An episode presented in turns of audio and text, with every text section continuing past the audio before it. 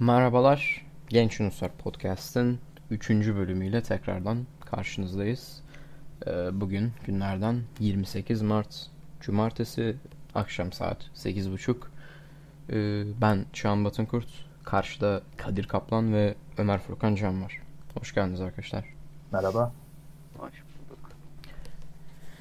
Ee, Bugün e, felsefe konuşacağız. Liberalizm felsefesi. Oradan belki başka yerlere kayar bakacağız. Ee, kim başlamak ister? Ee, serbest piyasa olarak başlayayım ben. Ülkemizin en e, karşı çıkılabilen, çıkılan, yanlış anladığı için, yanlış anlaşıldığı için en karşı çıkılan ilkemiz serbest piyasa. Ee, öncelikle neden karşı çıkıldığını ben şöyle söyleyeyim. Ee, Afrika'daki sömürülen işçilerden dolayı e, duygusal bir şeyler yaşayan insanlar karşı çıkıyor ki doğru yani mantıklı bir şekilde karşı çıkılır. Orada e, acı çeken insanları görünce tabii ki de karşı çıkılır ama yanlış anlaşılıyor. E, Afrika'ya giden e, şirketler, orada işçileri sömüren şirketler e, kendi ülkelerinde e, iyi durumdalar. Kendi ülkelerinde hiç öyle sömürgeci davranmıyorlar. Mesela şu örnek verilir. Amerika'dan bir şirket Afrika'ya gitti, oradaki işçileri sömürdü. Ama o şirketin Amerika'da nasıl bulunduğu da önemli. E, Amerika'da hukuk temelli bir serbest piyasa olduğu için orada pek işçileri sömürüldü söz konusu değil. Ama e, bir ülkenin, İngiltere'nin herhalde tam hatırlamıyorum, o ülkenin bir markası e, Türkiye'de işçiyi kendisini şikayet etti diye, kendisini bazı özelliklerinden dolayı şikayet etti diye topluma hemen kovuyor. Ama e, kendi ülkesindeyken pek bunu yapamıyor. Bunun örnekleri var. E, serbest piyasaya karşı çıkılması gereken serbest piyasa hukuk temeli olmayan devlet gözetimli yani devletin var olduğu o noktada devletin var olduğu e, kendi seçtiği markalara e, izin verdiği kendi seçtiği markaları serbest piyasaya soktu tabi serbest denebilirse piyasaya soktu e, şeye siz karşısınız e, ama o piyasayı zaten biz savunmuyoruz. İlk baştaki podcastimizde de bahsettik. Biz hukuk temelli serbest piyasayı savunuyoruz. Bu şekilde. Benim Bunun yanında şimdi o ayrım yaptığın hukuk, hukuk temelli de değildir diye. E, zaten burada açıkça görünebiliyor. Kapitalizm ya da serbest piyasa canavar serbest piyasaya canavar modelli sadece sömürme amacıyla var olan bir piyasa modeli olabilir ya da öte yandan e, ki bu bana göre serbest piyasanın ikiye ayrımıdır. Öte yandan hukuk temelli daha çok üretmeye ve refaha dayalı e, üretici ürünün fazlalaşması, tüketicinin refaha kavuşması, aynı zamanda şirketin de refaha kavuşmasını amaçlayan bir sistem de olabilir. Bunu sağlayacak şey dediğin gibi hukuk. Evet. Ee, Ömer'in en başta bahsettiği e, iş gücünün ucuz olduğu bir ülkede e, büyük bir şirketin e, oradan üretim yaptırması yani orayı kullanmasında aslında her iki taraf için de olumlu bir yön var. Çünkü atıyorum X ülkesinde saatlik 1 dolara çalışan bir Apple işçisin neden saatlik 1 dolara Apple'da çalışır? Demek ki onun için oradaki en iyi fırsat odur. Yani istese çalışmayabilir. Yani... Ha, tabii şöyle bir durum evet. da var. Burada özgürlüğü sağlamışsınız. Serbest piyasa aynı zamanda özgürlüğe de temas eder. Der tabii ki, ki işçinin ve işverenin hiçbir sınır tanımaksızın serbestçe gezinmesi, seyahat etmesi ve kendine uygun bulduğu koşulları kabul etmesini savunuyorum der. Tabii bir ülkede eğer siz e, şeyden bahsediyorsanız, bu özgürlükten bahsediyorsanız, biraz önce söylediğim özgürlükten, o zaman zaten işçi kendisi için uygun olana gidecektir. Bu zaman işçi de değişecek. Yani yer değiştirecek, şirket değiştirecek. Şirket de işçi değiştirebilecek. Mekan değiştirebilecek. Bu şekilde ikisinin de maksimum refah söz konusu olacak.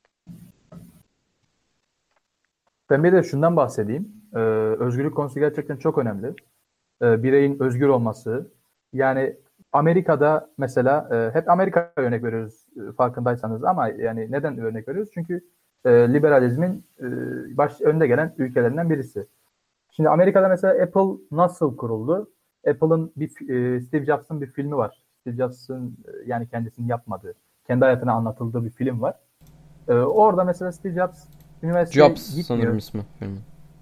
Hani, Sadece. E, ya işte üniversiteye gitmiyor, e, bırakıyor, hayallerin peşinden koşuyor falan. Arkadaşını beraber alıyor. işte e, bazı fikirler geliştiriyor ve bunu topluma anlatmaya çalışıyor. Şimdi e, kapalı bir ülkede e, komünist, sosyalist veyahut da devlet, tam devletçi bir ülkede e, bunu yapmak biraz zordur. E, yani her şeye devletin müdahil olduğu bir yerde bunu yapmak zordur. Bunu yapabilmek için insanın doğduğundan beri özgürlüğü bilmesi gerekiyor. Sonradan öğrenmiş olması kötü bir şey. Amerika gibi ülkelerde insanlar özgürlüğü doğduklarından beri biliyorlar. Doğduklarından beri istedikleri tiyatroya gidiyorlar, istedikleri filmi izliyorlar, istedikleri şeyi içiyorlar, istedikleri ibadethaneye gidiyorlar. Bu özgürlüğü zaten kendileri bildikleri için, buna alışkın oldukları için akılların e, çok iyi çalışabiliyor. Fakat biz sonradan, bizim gibi ülkeler sonradan özgürlüğü kazanırsa eğer e, veyahut da kazandıklarında bir sıkıntı çıkar. Onun bir geçiş aşaması olur ve o orada e, pek özgürlükten bahsedilmez. Özgürlük bahsedilmesi için doğduğundan beri olması gerekiyor. Yani böyle olursa da birçok şey aklına gelir e, ve birçok şeyi üretebilir. Diğer ülkelere baktığımızda mesela evler çok güzel tasarımlıdır. Ama Türkiye'nin evlerine baktığımızda hepsi küp küptür. Neden? E, çeşitli sanat şeylerine e, alışamadığımız için. Burada aslında çok tuhaf bir konuya gidebiliriz, ilerleyebiliriz. Bilmiyorum siz de ortak fikirdeyseniz tartışalım bence. Aynen. Özgürlüğün olduğu ya da olmadığı fark etmez. Bir ülkede ele e, yetiştirmesiyle sonuçta günümüzde özellikle Türkiye'de bir gelenek söz konusu ve bu gelenekle insanlar yetiştiriliyor. Birisi doğduğunda, bir bebek olduğunda, bir çocuk olduğunda ailesi bunu geleneğe bağlı olarak yetiştirdiği zaman aslında çocuğun kendisi bir emek vermezse özgürleşmek için tek bir tip birey olmaya zorlanıyor. Ve bu tek tip bireyler toplandıkça tek tip bir topluluğa yol açıyor. Burada e, ailenin bir suçu var mı veya sivil toplum örgütleri veya farklı kurumlarca ailenin bu geleneksel yetiştirme tarzı engellenmeli mi? Yoksa o da mı özgürlüğe bırakıp bırakılıp eğer tek tip bir insan yetiştirilecekse yetiştirilsin mi? Ee, bence burada e, en büyük tehlike yani tek tipleşme konusundaki en büyük tehlike kesinlikle aile değil tam aksine devletin gibi geliyor bana. E, ve bu Hepsi birbiriyle bağlantılı bence. Tek ya. bir nesilde değil de e, birkaç hatta 5-6 nesil boyunca e, devam ettiğinde ancak e, bir sonuca ulaşabilecek bir şey gibi sanki. Mesela ben şuradan örnek vereyim e, sözünü kesmiyorsam. E, mesela ailelerimizde çocuk yetiştirme tarzı çok e, devletçi bir bakış açısı. Yani ülkemizde devletçilik e, o kadar benimsenmiş ki aileye de yansıyor bu. E, mesela kızın veyahut da e, oğlun giyimi, yaşam tarzı. Bu nedir? E, işte bir kızın nasıl giyineceği, ne karışılması, erkeğin nasıl e, küpe takıp takmamasına karışılması veyahut da e, saçını uzatıp uzatmamasına karışılması. E, bu devletçilik ailelerimize kadar işlendiği için devletten başlayıp e, bir topluma kadar işlendiği için bu durum biraz zor. E, buna en çok kimler alışır? Özgürlüğü gerçekten isteyen e, kişi e, liberalizmi ister.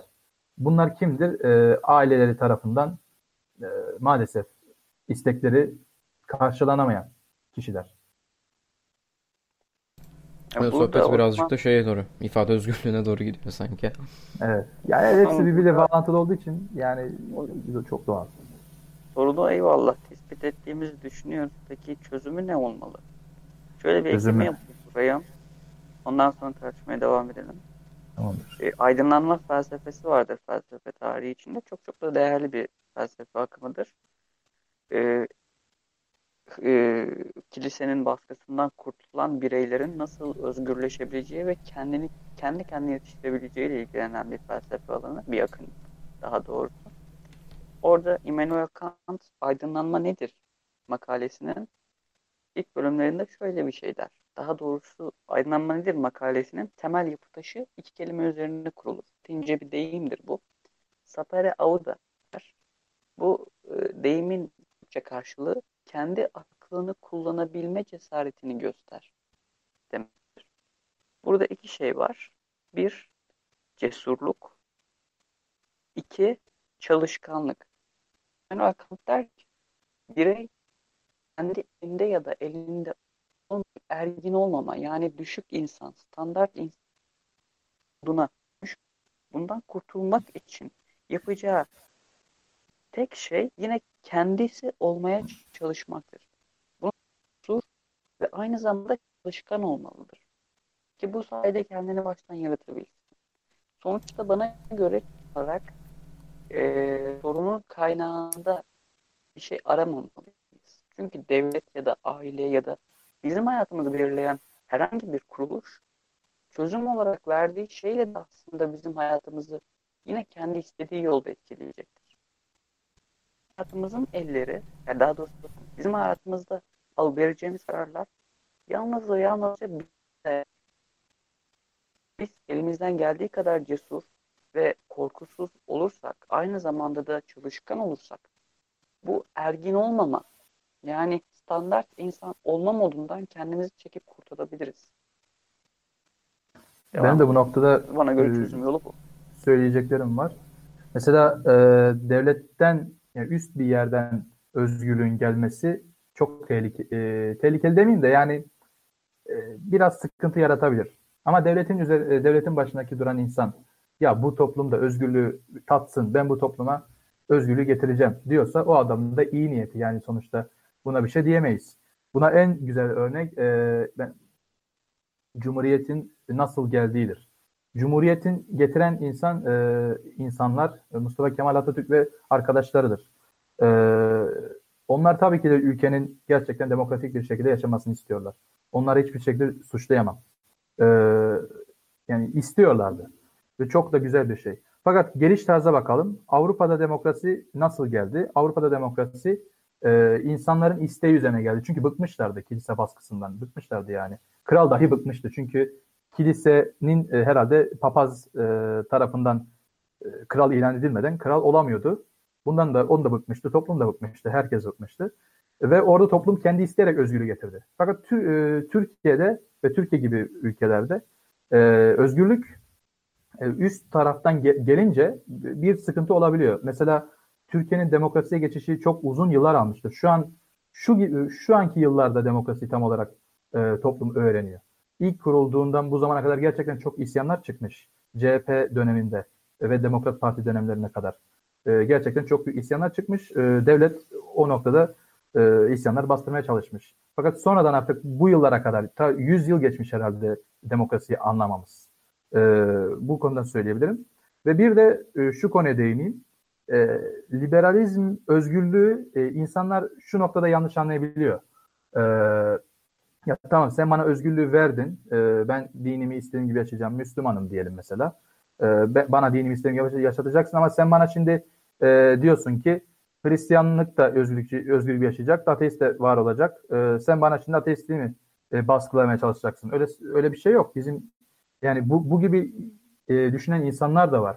Yani korkularını anlıyorum. Şey düşünüyorlar. Yani benim dinimi elimden mi alacaksın? E, etrafa Hristiyanları, ateistleri, deistleri çoğaltacaksın. Benim dinimi elimden mi alacaksın gibi düşünce kapılabilir. Bu korku da e, duyabilir. Ama böyle bir saçmalık yok. E, liberalizm bireyci, özgürlükçü bir ilkedir bir ideolojidir.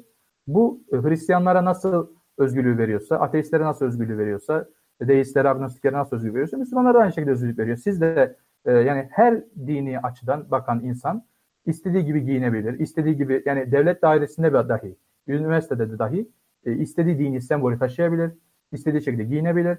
Biz asla buna karışmıyoruz. Biz hiç kimsenin dinini istismar, istismar etmeye kalkışmıyoruz. Biz sadece her kesime özgürlük. Sana da özgürlük, sana da özgürlük. Yani bu şekilde bakıyoruz.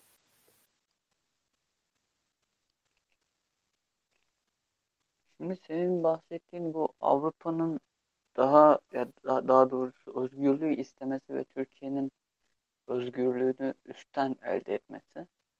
Şöyle bir durum var. Avrupa'da e, Rönesans'ı, reformu yaşamış bir toplum var. Türkiye'de bunlara uzaktan tanıklık eden Cumhuriyet dönemi ve Cumhuriyet'ten önceki Tanzimat döneminde Avrupa'dan bu özgürlük anlayışını öğrenmeye çalışan bir toplum var. Zaten bu aslında doğulu toplumların kaderi gibi bir şey. İlk başa döndüğün zaman e, Gazali döneminde 1200 900'lerle milattan sonra 900'lerle 1200'ler arasında İslam'ın bilim yönünde çok üstün olduğu bir dönem var. İslam'ın altın çağı deniyor bu döneme. İşte bu Gazalilerin, İbn Sina'ların, e, Farabilerin yetiştiği dönem. Çok büyük e, bilimsel atılımlar var. Bu dönem de kökenini Antik Yunan'dan alıyor. Antik Yunan'daki bilgi birikimi ve o zamanın felsefesi Avrupa'ya ihraç ediliyor ve o şekilde aslında biz bilimi anlıyoruz, felsefeyi anlıyoruz. Aynı şekilde Cumhuriyet ve Tanzimat döneminde de e, Avrupa'dan özgürlüğü, felsefeyi, bilimi tercüme etmeye çalıştık. Kendimize çekmeye çalıştık. Bu da birazcık kültürel bir geri kalmışlığımızın işareti.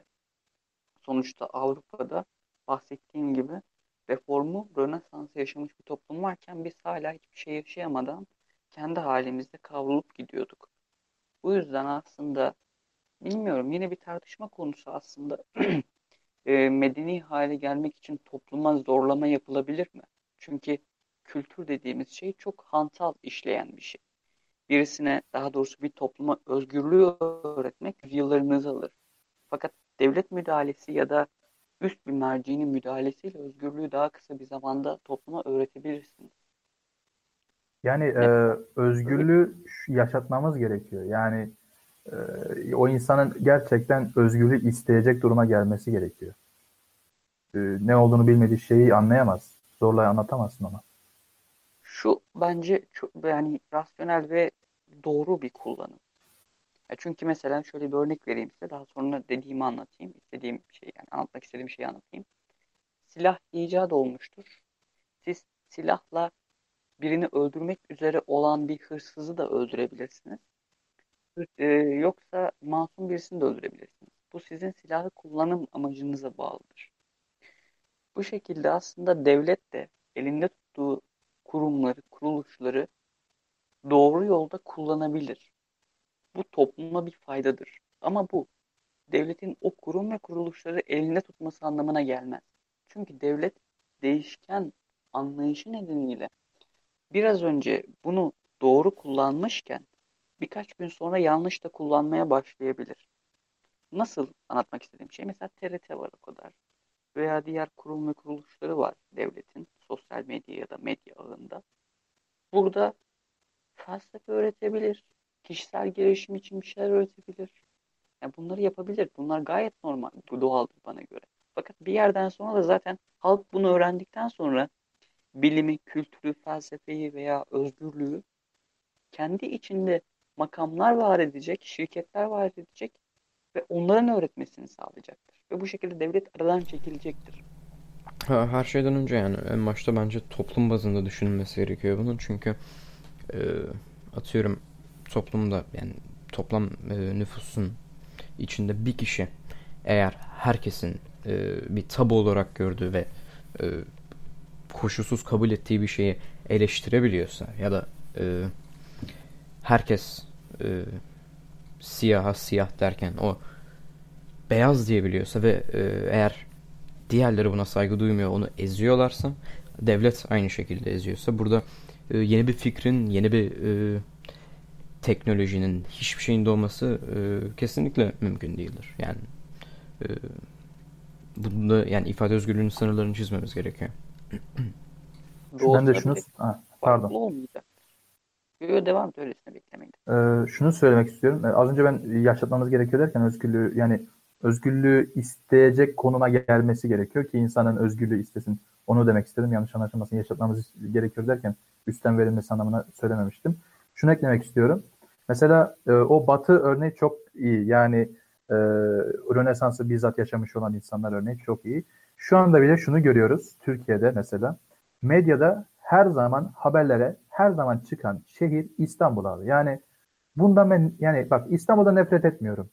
İstanbul'un her zaman gösterilmesine nefret ediyorum. Ya biraz da Hakkari'yi göster, biraz da e, Osmaniye'yi göster, biraz da ne bileyim Iğdır'ı göster, biraz da Eskişehir'i veyahut da başka şehirleri de göster. Hep Ankara, İstanbul, Antalya, İzmir. Yani dünya e, Türkiye'yi sanki hiç e, olmamış gibi olmamış bir şeymiş gibi dışarıya tanıtmaya hiç gerek yok. Türkiye'nin olumsuz yönlerini de olumlu yönlerini de tanıtman gerekiyor. Yani sanki her zaman İstanbul'u gösterince Türkiye çok medeni olacak. Hayır öyle saçma olmaz bence. Yani aynı değeri e, diğer şehirlere de vermen gerekiyor. her zaman benim gördüğüm e, haberlerde izlediğim şehir İstanbul ve şehir e, seçimlerde de bizzat e, en konu olan sanki Türkiye'nin genel seçimi se, genel seçimiymiş gibi gündeme gelen şehir İstanbul. Yani e, İstanbul tamam güzel bir şehir de yani e, başkentimiz mesela İstanbul değil. E, başka şehirlerimiz de var. Bunu hiç düşünen yok. Sanki Türkiye İstanbul'dan ibaretmiş gibi oluyor. Ben bundan canım sıkılıyor yani. Ya seçim örneğinde olay tamamen barındırdığı nüfusa kıyasla aldığı oy oranı yani. O, o tamamen alakası olabilir ama e, bilmiyorum yani bahsettiğinin e, nasıl değerlendirmemiz seçim, gerekir. Seçimde toplayacağın kaynak da var. Yani mesela bir parti evet, tabii, İstanbulluk seçimini kazandıysa ona vereceği, e, halkın vereceği kaynak var. Eğer sen evet. vergi yazıp 10 alıp bir, bir tane hizmet yapıyorsan ve geri kalan 9'u genel merkeze aktarıyorsan İstanbul konusunda çok büyük bir şekilde e, savaş açman, çok kritik bir şeymiş gibi görmen gayet doğal. Çünkü oradan bir kazancın var. Öbür ya, yandan evet. haber merkezlerinin işte İstanbul'u göstermesi. Aslında bu doğal bir şey ama karşı konulması gereken bir şey. Çünkü nüfusun büyük bir çoğunluğu orada yaşıyor. Yani orada çok olay oluyor. Ya ben tehlikeli an, bir şey göremiyorum bunda. Ya ben e, şunu ya şunu demek istiyorum ben. İstanbul'da yaşayan insanların hep haberlerde gösterilmesi, diğer şehirlerde yaşayan insanların kendisini değersiz hissetmesi diye düşünüyorum. Mesela Osmaniye'de yaş, e, yani görüyorum o şehri. E, bakıyorum haberlere geçtiğinde Osmaniye e, vay be işte şehrimiz haberlere geçmiş Osmaniye'de bu mu olmuş acaba diyen insanları görüyorum. Yani ilk defa sanki haberlerde görmüşler. Unutulmuş bir şehir gibi. E, mesela başka Güneydoğu'da e, bir şehri e, haberlere çıktığında vay be işte bizim şehrimizi gösterdiler. E, unuttular da bizi evet, falan. Tabii ki. Yani evet. bir e, nasıl diyeyim önemli hissetmeleri gerekiyor kendilerini. Bunu demeye çalışıyorum. Türkiye'nin birçok şey bölgesinde oldu. zaten böyle unutulmuş evet. bölge dediğiniz yerler mutlaka Aynen. oluyor. Eskiden böyle işte gezi programları olurdu ya birileri bir yere gider yemek falan yerde. O programlarda bizim eski köyümüz çıkardı. Ondan sonra tüm aile telefona koşar. Tanıdıklarını ararlardı. Bakın bizim Aynen. köy çıkmış hadi izleyin falan derlerdi. Çok kötü bir şey bu ya. ya yani değersiz hissediyorlar kendilerini. Bu çok kötü bir şey. Nasıl konuşabiliriz veya çözebiliriz? Şöyle bir durum var. Hmm, şimdi belli başlı haber kanalları var. Belli başlı ajanslar var ve bu ajansların merkezi İstanbul. Ee, bunu daha çok serbest piyasaya vurduğumuz zaman diğer haber ajansları ve merkezi yerel kanalların daha rahat işleyebilmesi, ekonomisini düzeltebilmesi ve iş yapabilmesi gerekiyor. Bunun için de devlet bir şey yapabilir. Vergi indirimi, odur budur, şudur gibi. Yani medyanın, televizyonun ya da başka kanalların, kanaldan kastım sosyal medya farklı bir şey olabilir daha geniş alana yayılmasına çalışabilir. Saçma sapan bir takım e, denetleme örgütlerini ortadan kaldırabilir en baştan. Kesinlikle, kesinlikle. Ve bir de liber, e, yani liberalizm e, istiyoruz biz ama bunu sadece İstanbul'da değil Türkiye'nin tüm şehirlerinde istiyoruz. E, herkese eşit bir şekilde özgürlük. Ve bu sayede e, bence İstanbul belki gündem olmaktan da çıkabilir. Başka şehirlerimiz de kendini değerli hissederek gündem olabilir haberlerde. Tabii bir yandan şöyle bir şey de eleştirilebilir. Hani belediye e, düzenlemeleri, belediyelerin yaptıkları şeyler ne kadar mantıklı? Yani bence belediye başkanlığı şehrin ortasına dinozor dikmek falan değil. O yüzden de e, belediye başkanları gerektiğini yapıyor mu? Bir İstanbul olmak için mi çalışıyor? Bunu da incelemeniz gerekebilir. Öyle. Son 5 dakikamız var. Ee, bir şeyler eklemek isteyen. Konuya Rönesans'tan gelmiştik. Batı Rönesans'ından gelmiştik. Yani oradaki insanlar dediğimiz gibi e, özgürlüğü bizzat yaşayan insanlar. Türkiye'de e, bu tam olarak sağlanmıyor maalesef. Umarım ben sağlanır. neyi kıyaslıyoruz anlayamadım yani. Ee, Rönesans'la Türkiye'nin hangi dönemini kıyaslıyoruz ve ee, nasıl etkilendiğini mi anlayamadım. Tam. Benim kıyasım şu. E, Avrupa'da bizzat insanlar özgürlüğü istediler. E, isteyerek bunu yani yerelden e, isteyerek bunu sağladılar. Ben de e, Türkiye ile kıyaslarken şunu söylüyorum. Türkiye'nin özgürlüğe, demokrasiye geçiş aşamasında yerelden değil de üstten bir özgürlük sağlandı. E, bunu eleştiriyorum. Ama yani bu, şunu söylemiyorum. Üstten verenler e, kötü şey yaptılar demiyorum. E, onlar Türkiye'nin özgürleşmesini isteyip de bunu sağlamış olabilirler. Bu çok yani güzel bir istek. Ama e, maalesef kötü sonuçları da olabiliyor. E, bu döneme vurduğumuzda 100 yıl geçmesine rağmen insanlarımızın e, demokrasi anlayışının zayıf kalması buna e, bundan dolayı olduğunu düşünüyorum. Çünkü yerelden gelmiş bir istek değil. Bundan dolayı. Ama e, dediğim gibi e, lütfen bana e, bu podcast'i dinleyenler Atatürk düşmanı demesinler. Atatürk yok yok ben e, kesinlikle öz, katılıyorum sana. Yani özgürlüğü e, istiyor olabilir. Bu çok güzel bir istek. Fakat dediğim gibi e, burada, maalesef bu şekilde. E, sanırım Türkiye Cumhuriyeti'nin kurulmasının e, başarısız aşaması, evet. bir demokratikleşme e, macerası Aynen. olduğunu söylüyorsun. Ama şu anda e, tattı. insanlarımız tattı. Bazı kişilerin yanlış politikaları sebebiyle insanlarımız özgürlüğü gerçekten çok istiyorlar. Bu beni sevindiriyor. Ne kadar kaldı zamanımı? E, iki dakika. Ha, tamam, güzel bir şey diyeyim ben o zaman. Bu bireysellik ve bireycilik hakkında konuştuk. Birazcık motivasyon olsun dinleyen arkadaşlara da. Ee, 1600 yıllarında bu Katolik Lisesi'nin Engizisyon Mahkemesi'nin e, idam ettiği, sapkın olarak nitelendirip idam ettiği birisi var. Bruno diye. Kendisi bir bilim adamı ve bilimi savunduğu için idam ediliyor. İdam edilmeden önce şunu diyor Bruno. Tanrı iradesini ha hakim kılmak için yeryüzündeki iyi insanları kullanır. Yeryüzündeki kötü insanlar ise kendi iradelerini hakim kılmak için Tanrı'yı kullanırlar. Yani siyahı siyah değil de beyaz olarak görüyorsanız beyaz demekten korkmayın. Yani aynı şey gibi dünya düz kabul edenlerin arasında yuvarlak kabul eden de, dediği gibi. Zaten tabii, tabii. korkan insanlar olduğu sürece e, değişmek mümkün değildir. Değişmek imkansızdır. E, aynı bataklıkta çırpınır dururuz ancak. Aynen.